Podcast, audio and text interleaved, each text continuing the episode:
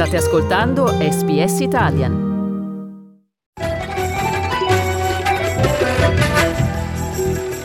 Global Mail. Viaggio nell'impegno italiano nel mondo a cura di Yolanda Pupillo. Il numero più alto di bambini sfollati dalla seconda guerra mondiale. È l'Unicef a lanciare l'allarme su questo fenomeno in rapido aumento. Paolo Rosera, direttore generale Unicef Italia.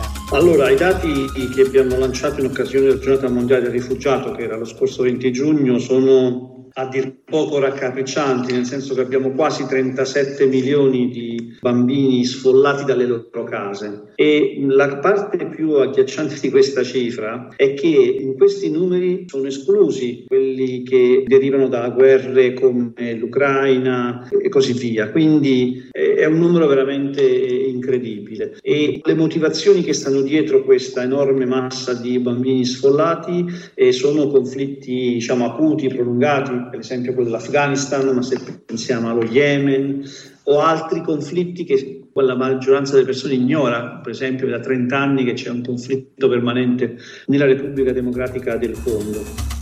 Altre cause, gli shock correlati ai cambiamenti climatici, come le carestie in Etiopia, e sono delle carestie eh, incredibili che ovviamente provocano eh, movimento di persone e in questo movimento di persone i bambini sono quelli che lo subiscono di più perché sono la parte più fragile della popolazione. Oltre a quelli citati, in quali paesi e aree del mondo è più forte il fenomeno?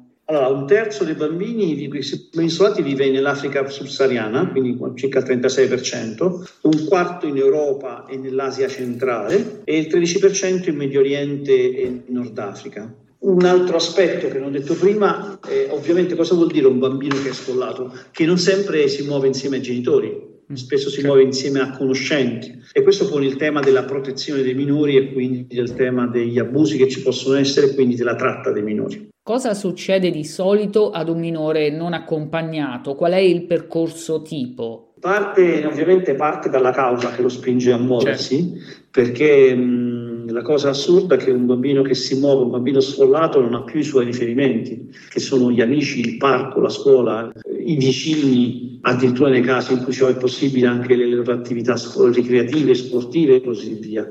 Quindi la maggior parte di questi esodi non seguono delle vie sicure e delle vie ufficiali e questo comporta una serie di insicurezze per i bambini, quindi la vita del bambino sfollato è la peggior vita che si possa augurare a un bambino, insomma, perché ripeto, non sempre poi sono insieme ai loro genitori.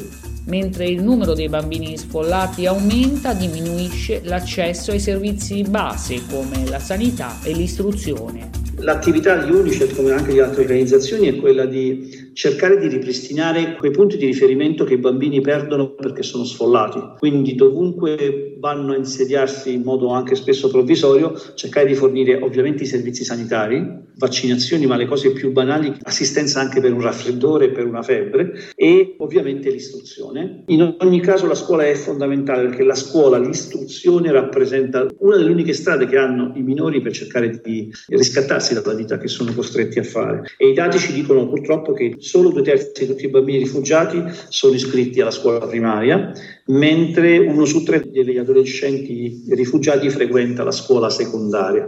La Convenzione internazionale sui diritti del fanciullo ci dice che tutti i bambini hanno diritto all'istruzione e all'assistenza sanitaria. Tenete presente che questa Convenzione sui diritti dell'infanzia è la convenzione più ratificata al mondo, ratificata da tutti i paesi eccetto uno, cioè gli Stati Uniti. L'UNICEF ha esortato gli Stati a rispettare il Global Compact sui rifugiati e il Global Compact per le migrazioni. Cosa comportano questi accordi? È proprio quello di voler costruire la rete di protezione attorno a un bambino migrante o rifugiato o sfollato e quindi l'assistenza sanitaria, la possibilità di poter andare a scuola, la protezione, quindi di stare in strutture che sono protette, che non li portano poi a essere sfruttati. Un bambino che è sfollato, ma che si trova comunque in un centro che gli dà l'assistenza sanitaria, l'istruzione e gli permette di crescere in questo posto dove si trova, nella cultura nuova che deve imparare, un bambino non scappa, non va via. Un bambino invece che si sente in pericolo scappa, va via e torna a essere sfollato, quindi si ricomincia da capo.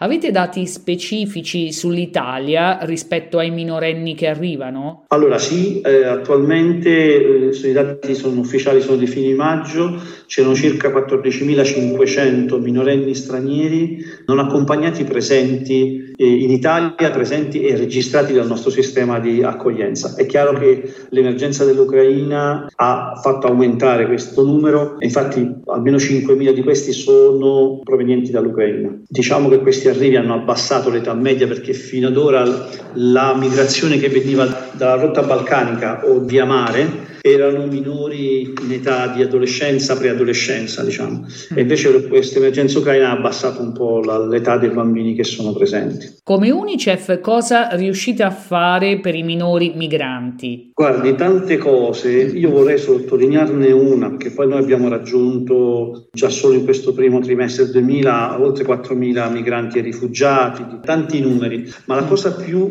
secondo me, più bella e significativa che stiamo riuscendo a fare in Italia è una cosa che pochi fanno, cioè ascoltare questi ragazzi, questi bambini. Si fa poco per ascoltarli, invece spesso ascoltandoli si capisce di più eh, ciò di cui loro hanno bisogno. Ed è proprio per questo che noi abbiamo utilizzato in Italia eh, una cosa che utilizziamo in tutto il mondo, che è questa piattaforma che si chiama YouReport on the Move, che è una sorta di piattaforma accessibile con un cellulare che più o meno tutti i minori, adolescenti e preadolescenti hanno e forniamo dei servizi a questi minori migranti, per esempio anche eh, dei servizi mh, sull'orientamento professionale, su quello che vorranno fare dopo. E sono servizi che nascono per i minori migranti e spesso li utilizzano anche altri minori italiani, perché anche altri minori italiani non sempre sanno come potersi orientare dopo la maggiore età, diciamo. Avete anche chiesto ai governi di intraprendere delle azioni specifiche. Quali dovrebbero essere?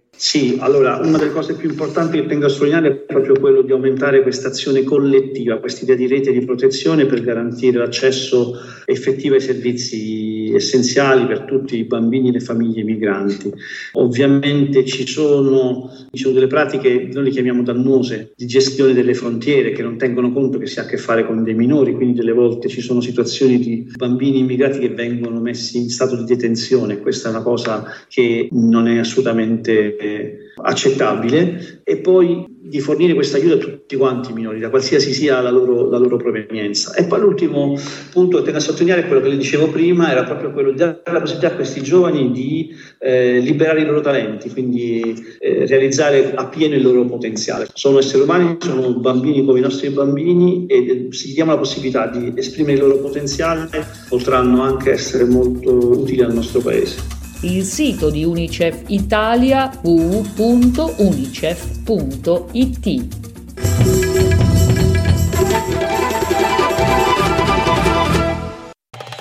Volete ascoltare altre storie come questa? Potete trovarle su Apple Podcasts, Google Podcasts, Spotify o ovunque scarichiate i vostri podcast.